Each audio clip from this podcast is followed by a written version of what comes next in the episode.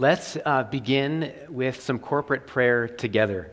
Prayer is, again, the place where our needs, and we have plenty of needs, right? Where our needs get connected with God's promises. When we pray together, that's what's happening. And as I pray together, as people come to your mind that have entrusted themselves to your prayers, you know, people say, hey, pray for me. That's a good time when I'm praying through different categories to just offer their name up to God. And as He brings them to your mind, we will heap all of our prayers together up to Him. So let's pray together.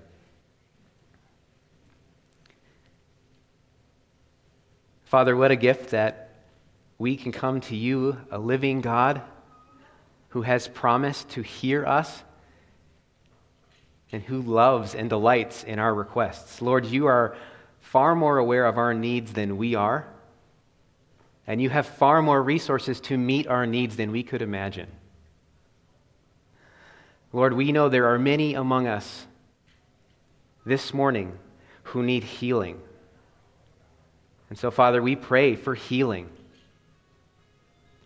There are those among us who need comfort.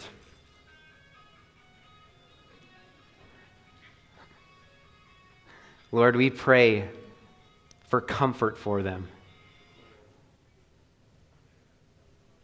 Lord, there are those this morning who need connection. We pray, Lord, for connection for them. Father, there are people in our life, and maybe even each one of us, who need to experience your tangible, living presence. Would you help us to do that? And Lord, there are families and relationships that need peace. We pray for that. We pray for peace in our world, for peace in Ukraine. In all places, Lord, where there is not right now. We pray for the advance of the gospel in our community, in our relationships, in our workplaces, in our neighborhoods. Lord, that your kingdom would grow and advance there.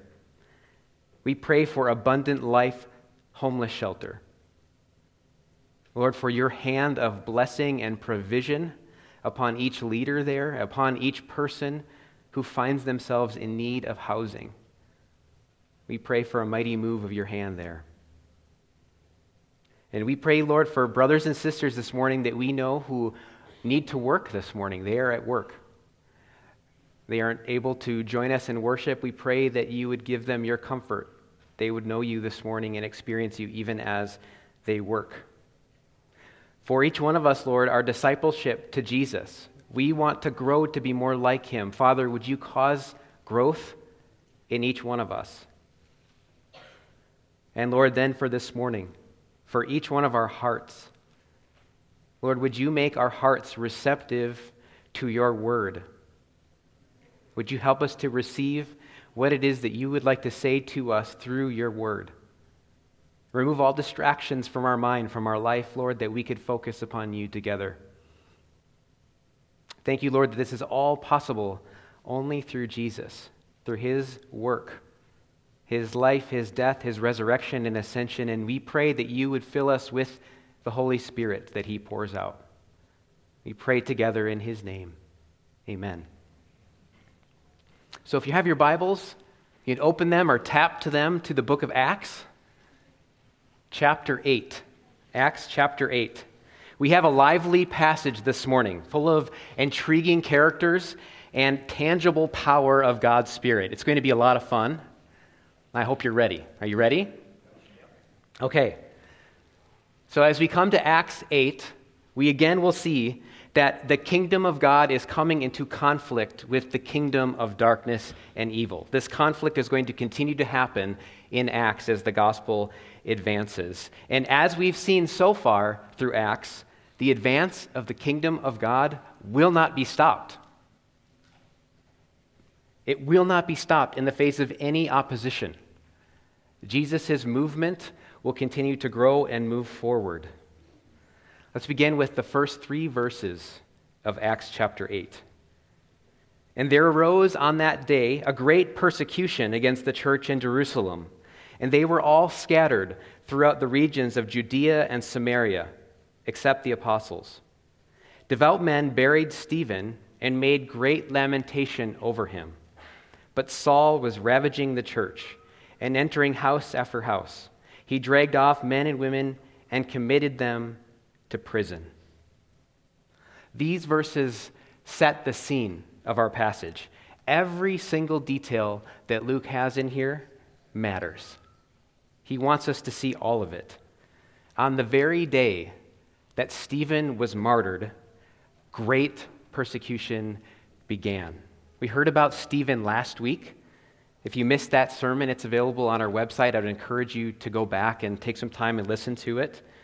But the day that Stephen was killed for his faith in Jesus, this great opposition and brutal house-to-house persecution begins for the followers of Jesus in Jerusalem.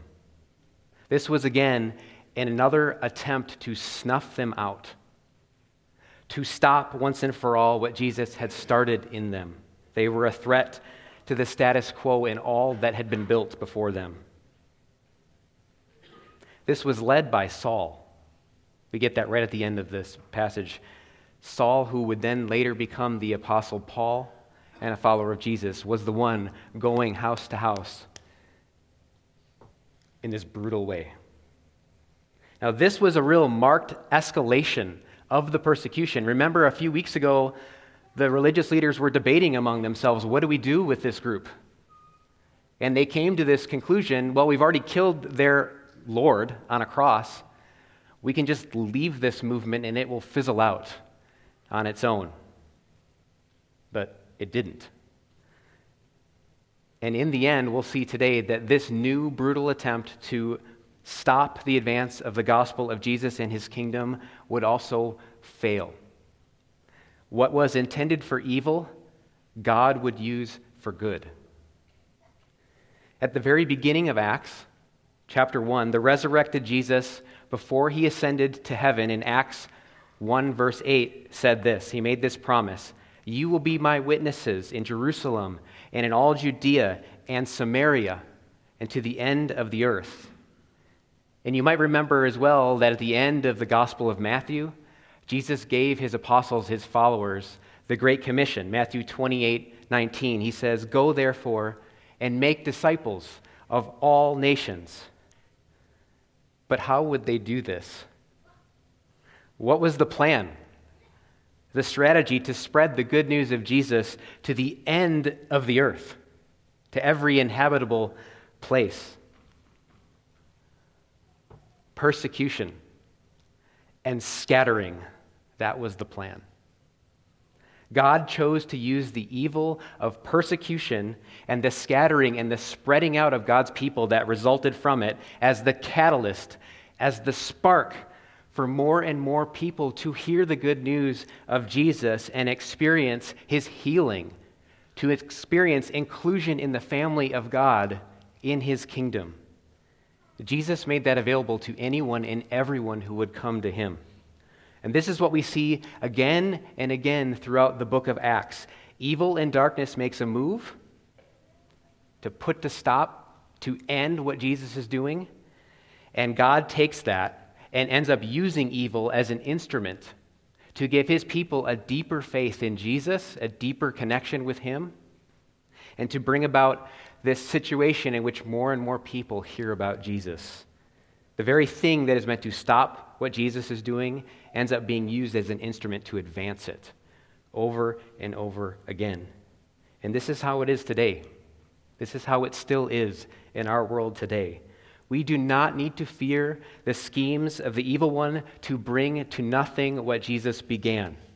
God is not wringing his hands. He is not worried about being outmaneuvered or overpowered by any opposition. The very things that we can fear the most are often the very things that God uses to bring about his good plan for us and for his good creation. The story continues, verse 4. "Now those who were scattered went about preaching the word. Philip went down to the city of Samaria and proclaimed to them the Christ. And the crowds with one accord paid attention to what was being said by Philip. when they heard him and saw the signs that he did. For unclean spirits, crying out with a loud voice, came out of many who had them, and many who were paralyzed or lame were healed. So there was much joy in that city. The scattered ones now continue to do what they had been doing in Jerusalem. They gossip the gospel constantly. As they go about living, doing their lives, trying to adjust to where they now were, you can imagine what that would have been like as a family to find a new home. As they did that, they didn't stop sharing the good news of Jesus. And now we're introduced to Philip, one of these scattered ones. He was like Stephen, one of the seven who was chosen to serve in Acts chapter 6. We heard about that maybe 6 weeks ago now. He was chosen because a complaint had arose among the widows of the Hellenists when they distributed food for what people needed. The complaint was that these widows were being overlooked. So Stephen and now Philip were some of the seven who were put in place with administrative gifts who could resolve this situation and make sure people who were in need could be fed. Philip, too, was a Hellenist, just like the widows who were being overlooked. Remember, a Hellenist was a Greek-speaking Jew from outside of Palestine, as opposed to an Aramaic-speaking Jew who lived in Palestine. We'll see as, in addition to possessing wise administrative gifts, he had some sort of evangelistic gift as well. Look at verse 5. Verse 5 is a really big deal. Philip went down to Samaria and proclaimed Christ. This is the first time in our biblical record after the crucifixion and resurrection that the gospel was proclaimed by Jesus' followers outside of Jerusalem. And it wasn't just that location outside Jerusalem that was a big deal. It was that Philip was proclaiming the gospel among Samaritans. The Samaritans and Jews had a long history of disagreement and separation. They weren't together. They had been at odds for 1,000 years at this point. Listen to what one historian I found this week wrote about this dynamic. He said the Samaritans were despised by the Jews as hybrids in both race and religion, as both heretics and schismatics. So they were an excluded people. They were not viewed as full members of God's people and his family. Philip was doing something new by going to them, but it was something that they had seen modeled in Jesus. Jesus, on several occasions, had shocked his followers by his interactions with Samaritans or by using Samaritans as key people in one of his stories, one of his parables. You might remember the famous parable, The Good Samaritan, right, where a Samaritan selflessly loves and cares for a Jewish man who had been robbed and left for dead. When Jesus told that story, it shocked people. Or you might remember the encounter that Jesus had with the Samaritan woman at the well. Jesus, in order to share with her who he was and the life that he could bring her, asked her for a drink of water. And she responded in John 4:9, "How is it that you, a Jew, ask for a drink from me, a woman of Samaria?" And then John gives us a little comment at the end of that quote, "For Jews have no dealings with Samaritans."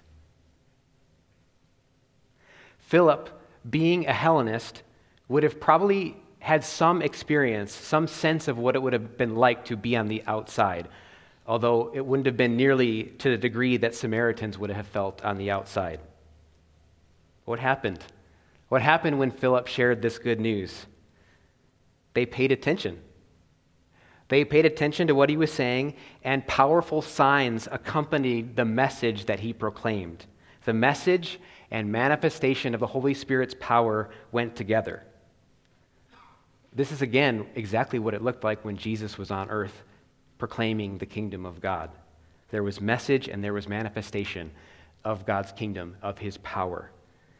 Evil spirits were forced to leave people who had been demonized by them and dehumanized by them. Others with ailments that had no cure and no hope for change in their life were healed. And the result is so beautiful. Luke records that it was a city full of joy. As God moved and worked among these Samaritans, they were moved to joy.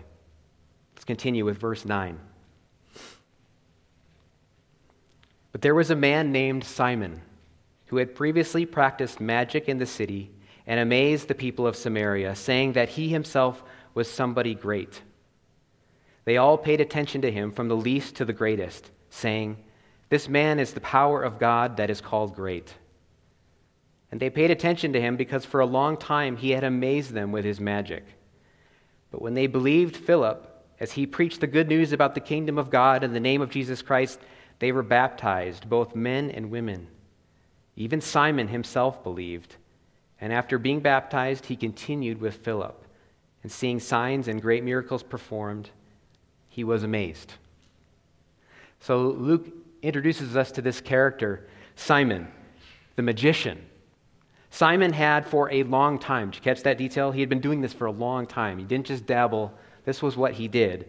Been amazing people with some sort of magic, some sort of power.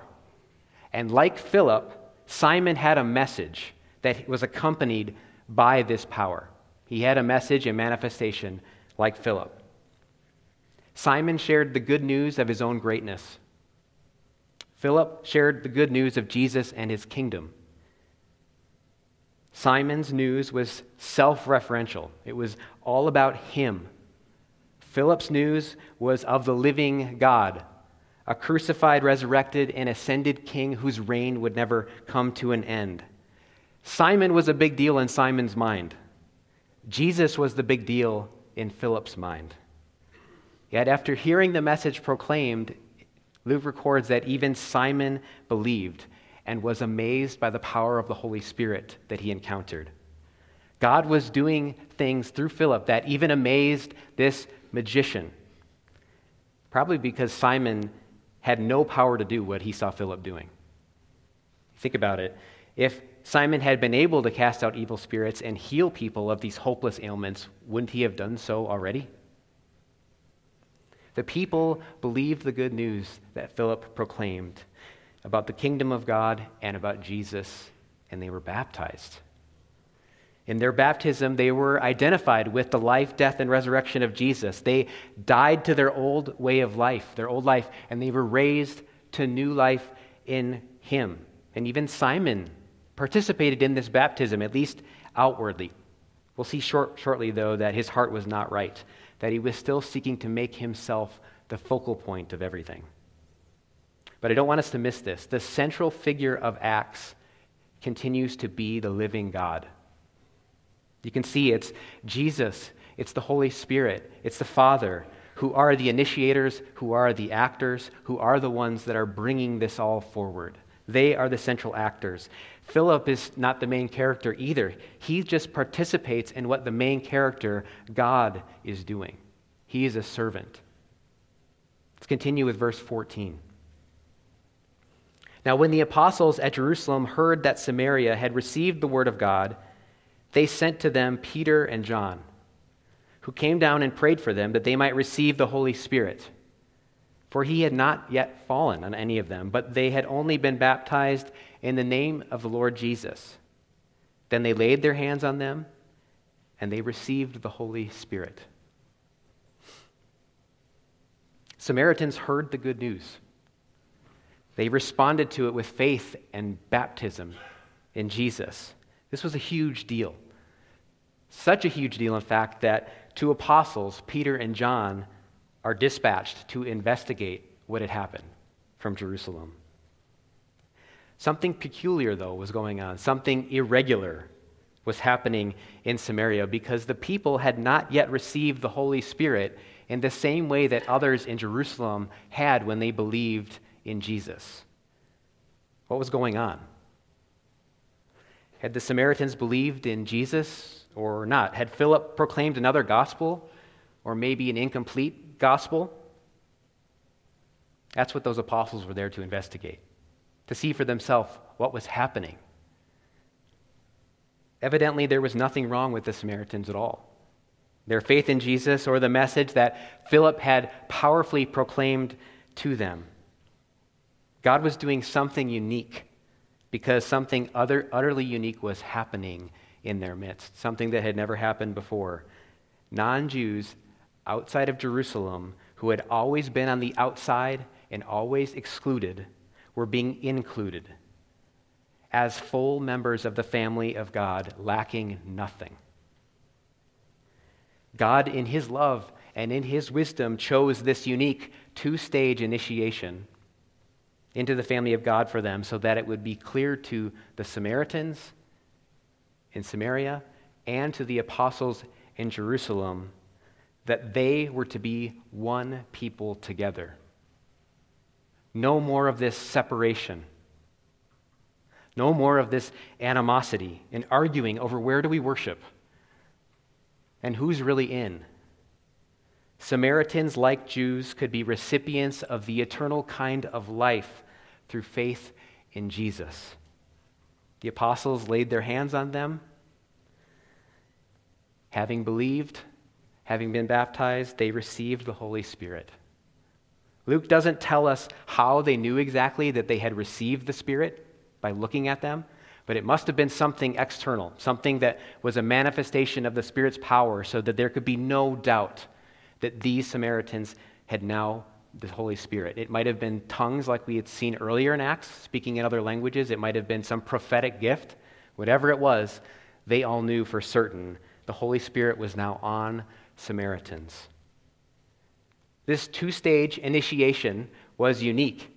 It is not the way that God ordinarily chooses to bring people into his family. Presumably, since Peter and John leave and go back to Jerusalem, going forward, their presence wouldn't have been required in Samaria for people to receive the Spirit in the same way, because they left.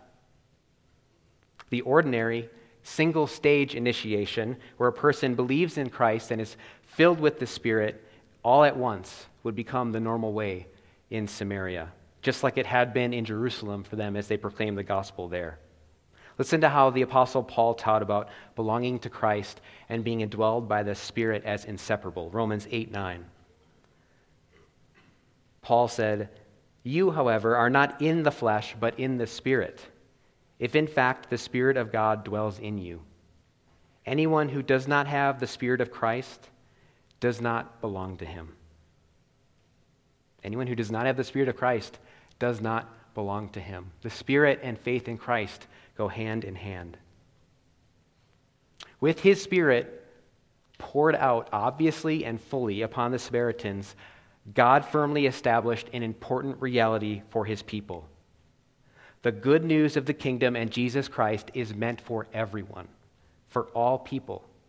No one is to be left out of the good news. Anyone and everyone who would respond to the good news of Jesus with faith is included as a full member of God's family without qualification. There are to be no first, second, or third class citizens in the kingdom of heaven.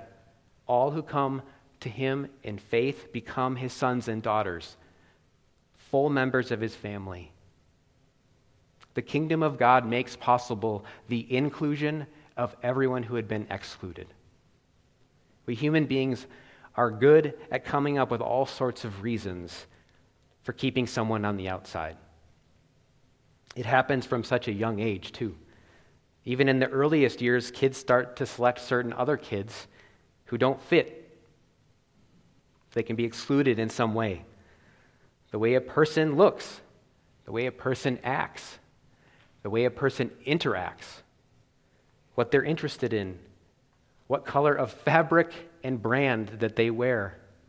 These are all ways that human beings pick to exclude and to reject. And ultimately, this exclusion and the way that it plays out dehumanizes the person who's being excluded.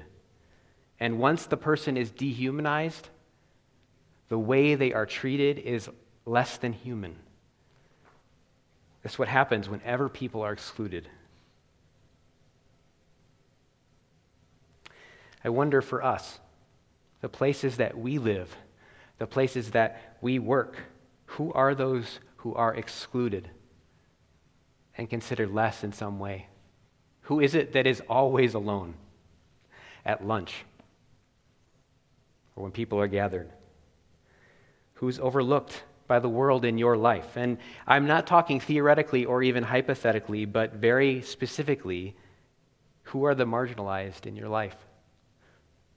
Whoever's name or face is coming to your mind, he or she is someone created by God to know him, to know the good news of Jesus and his kingdom and all that comes with that. And God has chosen to put you near that person, that you would be a sort of Philip to them. It's amazing. Let's continue on with verse 18. Now, when Simon saw that the Spirit was given through the laying on of the apostles' hands, he offered them money, saying, "Give me this power also, so that anyone on whom I lay my hands may receive the Holy Spirit."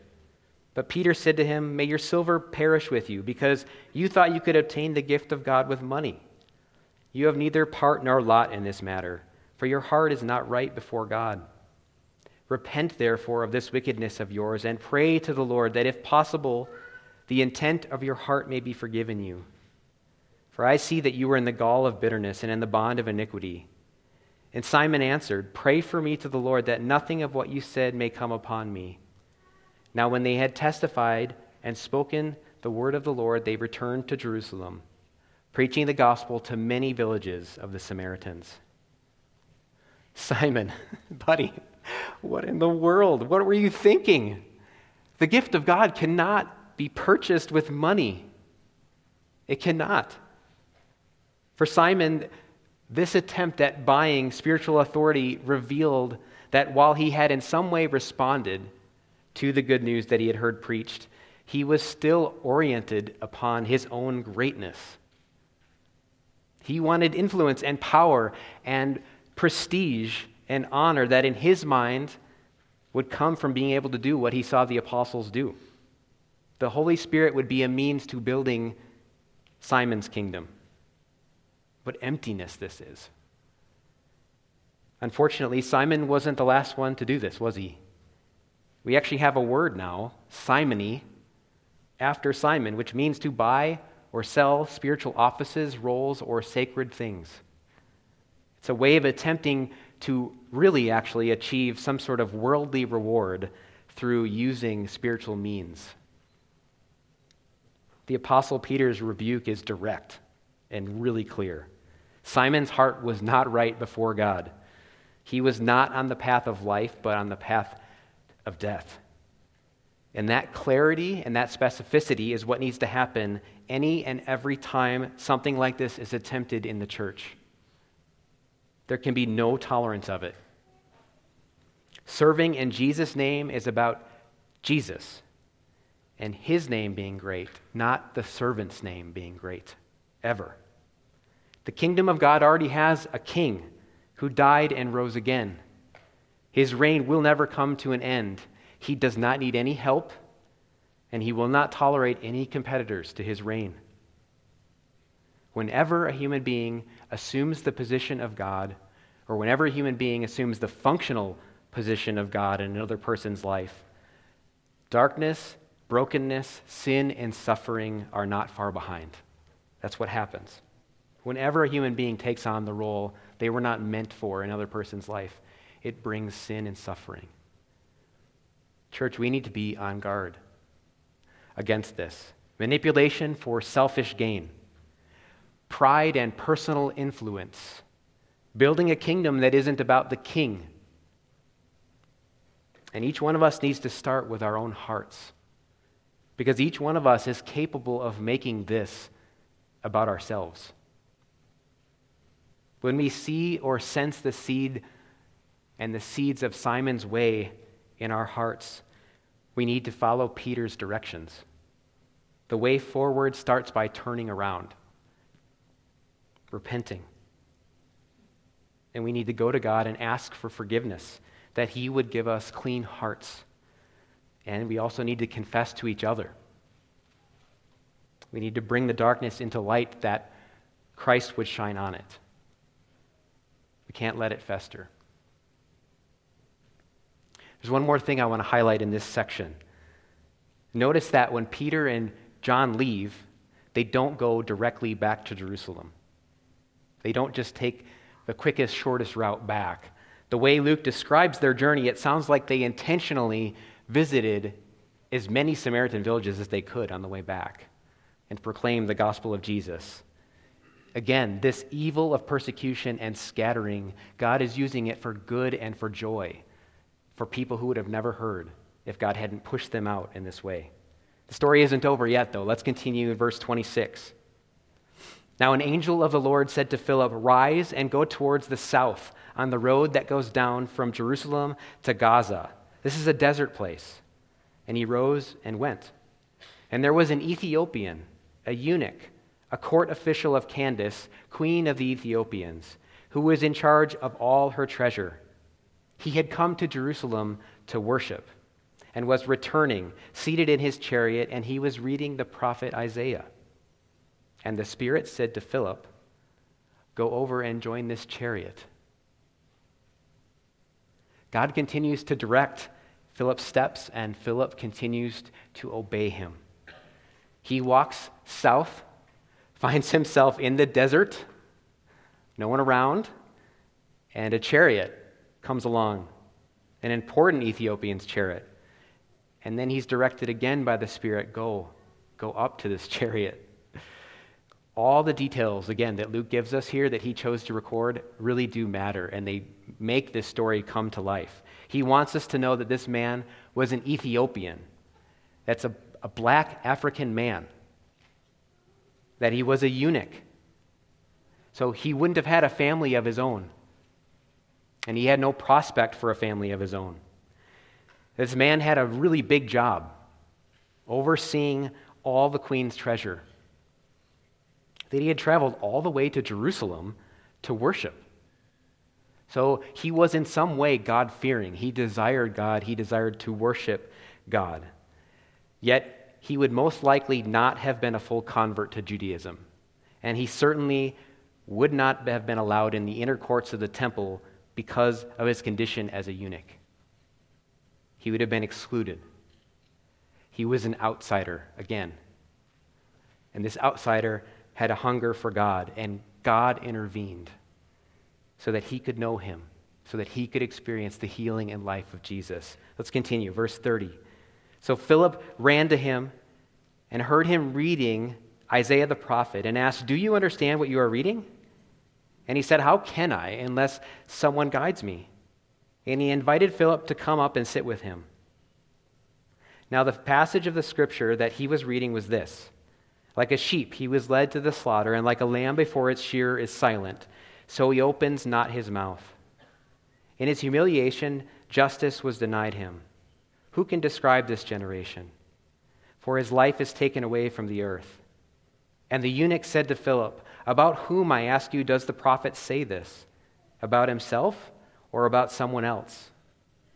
Then Philip opened his mouth and began with this scripture. He told him the good news about Jesus. And as they were going along the road, they came to some water. And the eunuch said, "See, here's water. What prevents me from being baptized?" And he commanded the chariot to stop, and they both went down into the water, Philip and the eunuch, and he baptized them.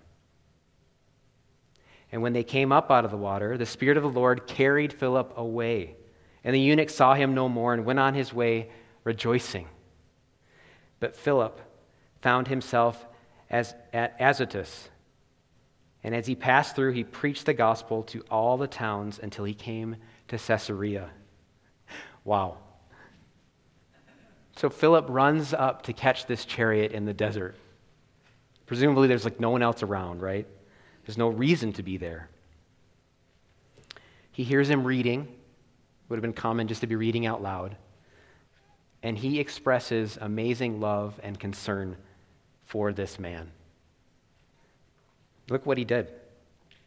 He asks him a question. That's his first interaction. He just asks him a question. Philip didn't need to pick up a megaphone for the truth and blast him with it.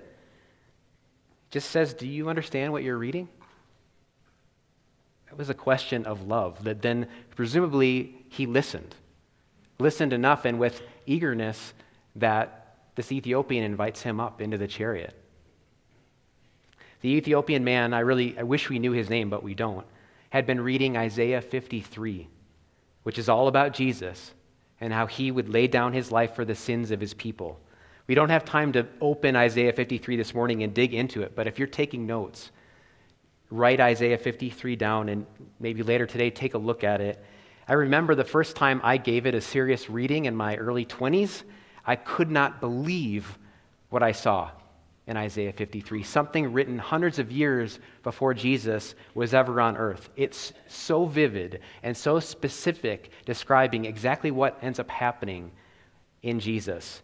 When I read it originally, because of my wiring, I actually was skeptical of whether or not that could have actually been what was meant to say, so I went and found a Jewish Old Testament to find out, did our Christian translations maybe tidy it up to make it a bit more about Jesus? No, they didn't tidy it up. The Jewish Old Testament I found read the same way. Isaiah 53 is an unbelievably vivid description of the death and suffering of Christ for his people. And that's what this Ethiopian man was reading as Philip walked up. They read it together. Philip begins explaining Isaiah 53 and Jesus to him and shares the gospel with him. And then, remember this scene. They're in the desert. The chariot's kind of rolling along. Suddenly, there's water.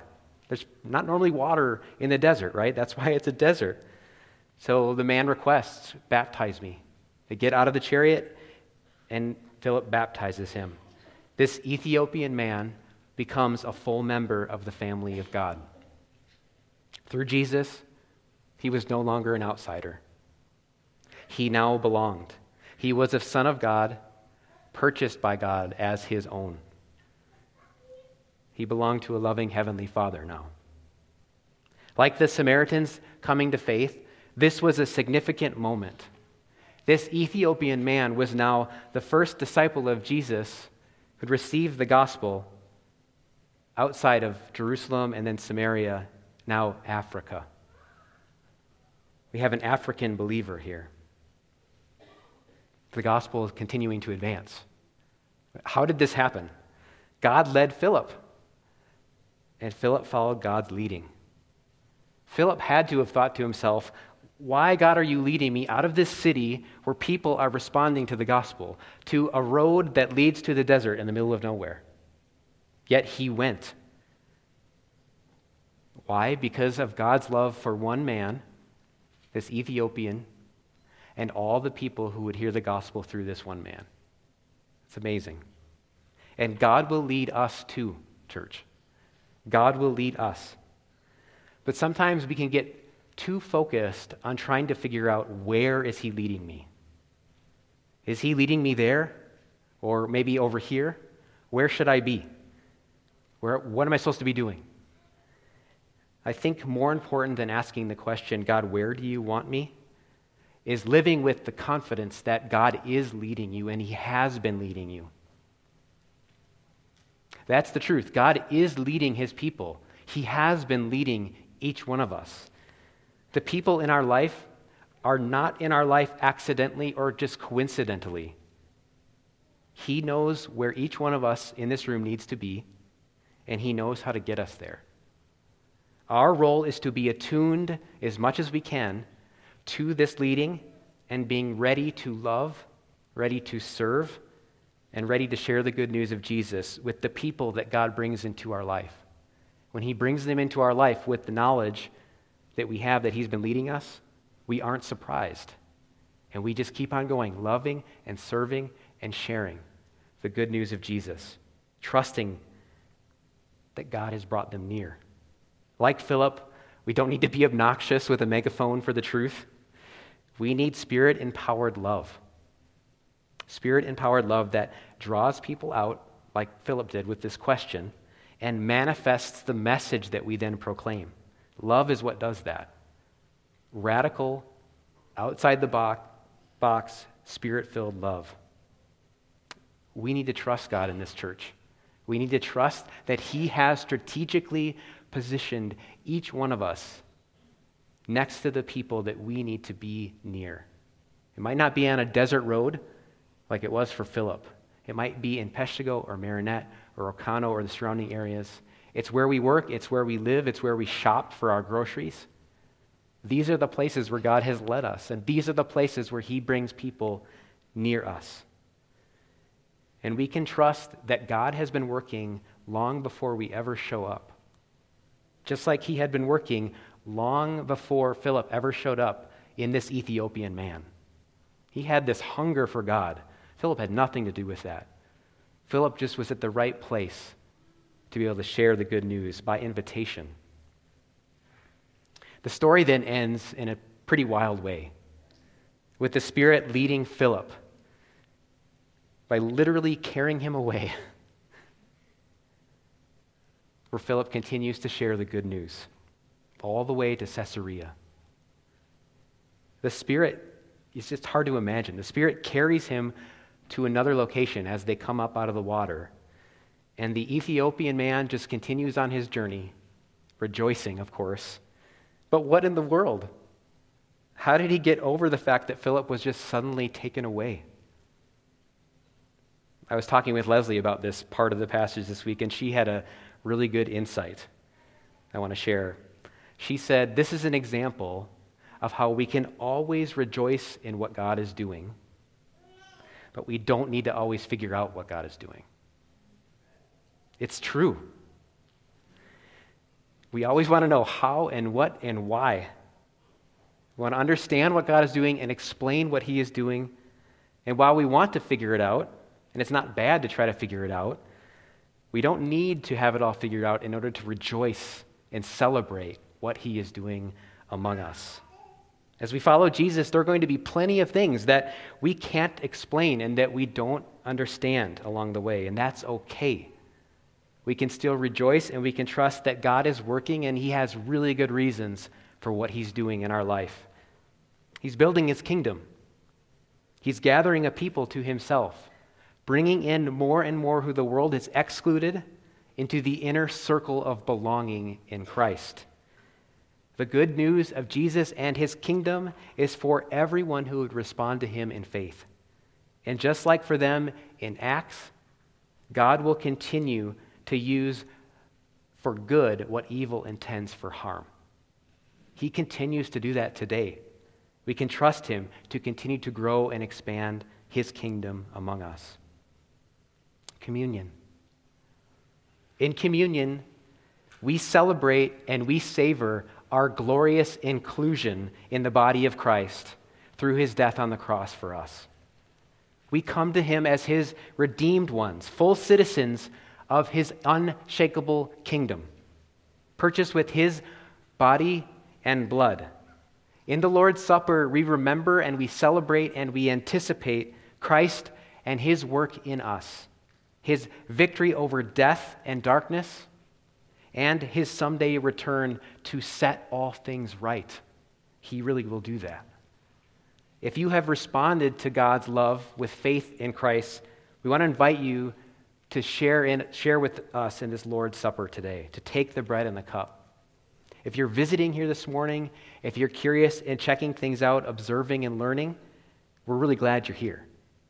We want to invite you to observe with us the way that we worship Jesus. Our communion table is open. It is for anyone who has trusted Jesus, whether or not you are a member here or not. We're together in this. The Lord Jesus, on the night when he was betrayed, took bread, and we had broken it, he had given thanks, and said, "This is my body, which is for you. Do this in remembrance of me."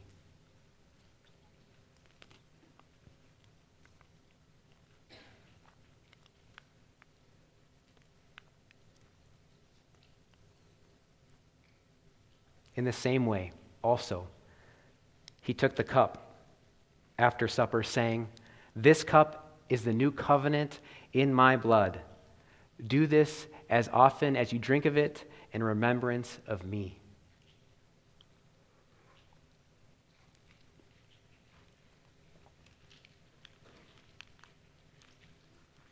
Let's pray.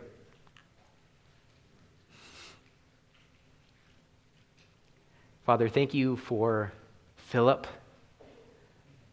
and for the Samaritans and for the Ethiopian man for how you continue to show us that your kingdom will advance and that any opposition to it you will use. Thank you for how you moved the gospel forward, that in Peshtigo, Wisconsin, in 2022, we would know who you are. This is part of that. You scattered your people. And Lord, we know that we continue to be scattered people. Would you continue to lead us by your Holy Spirit as we read today, and empower us that the message we proclaim would have manifestation and reality? Would you draw more and more people in our midst to your Son? And Lord, help us to keep it about him. Guard us from making it about us. We love you. We thank you so much for the forgiveness of our sins, for the new life that we have, and for the Holy Spirit who lives in us. We pray in Jesus' name, amen.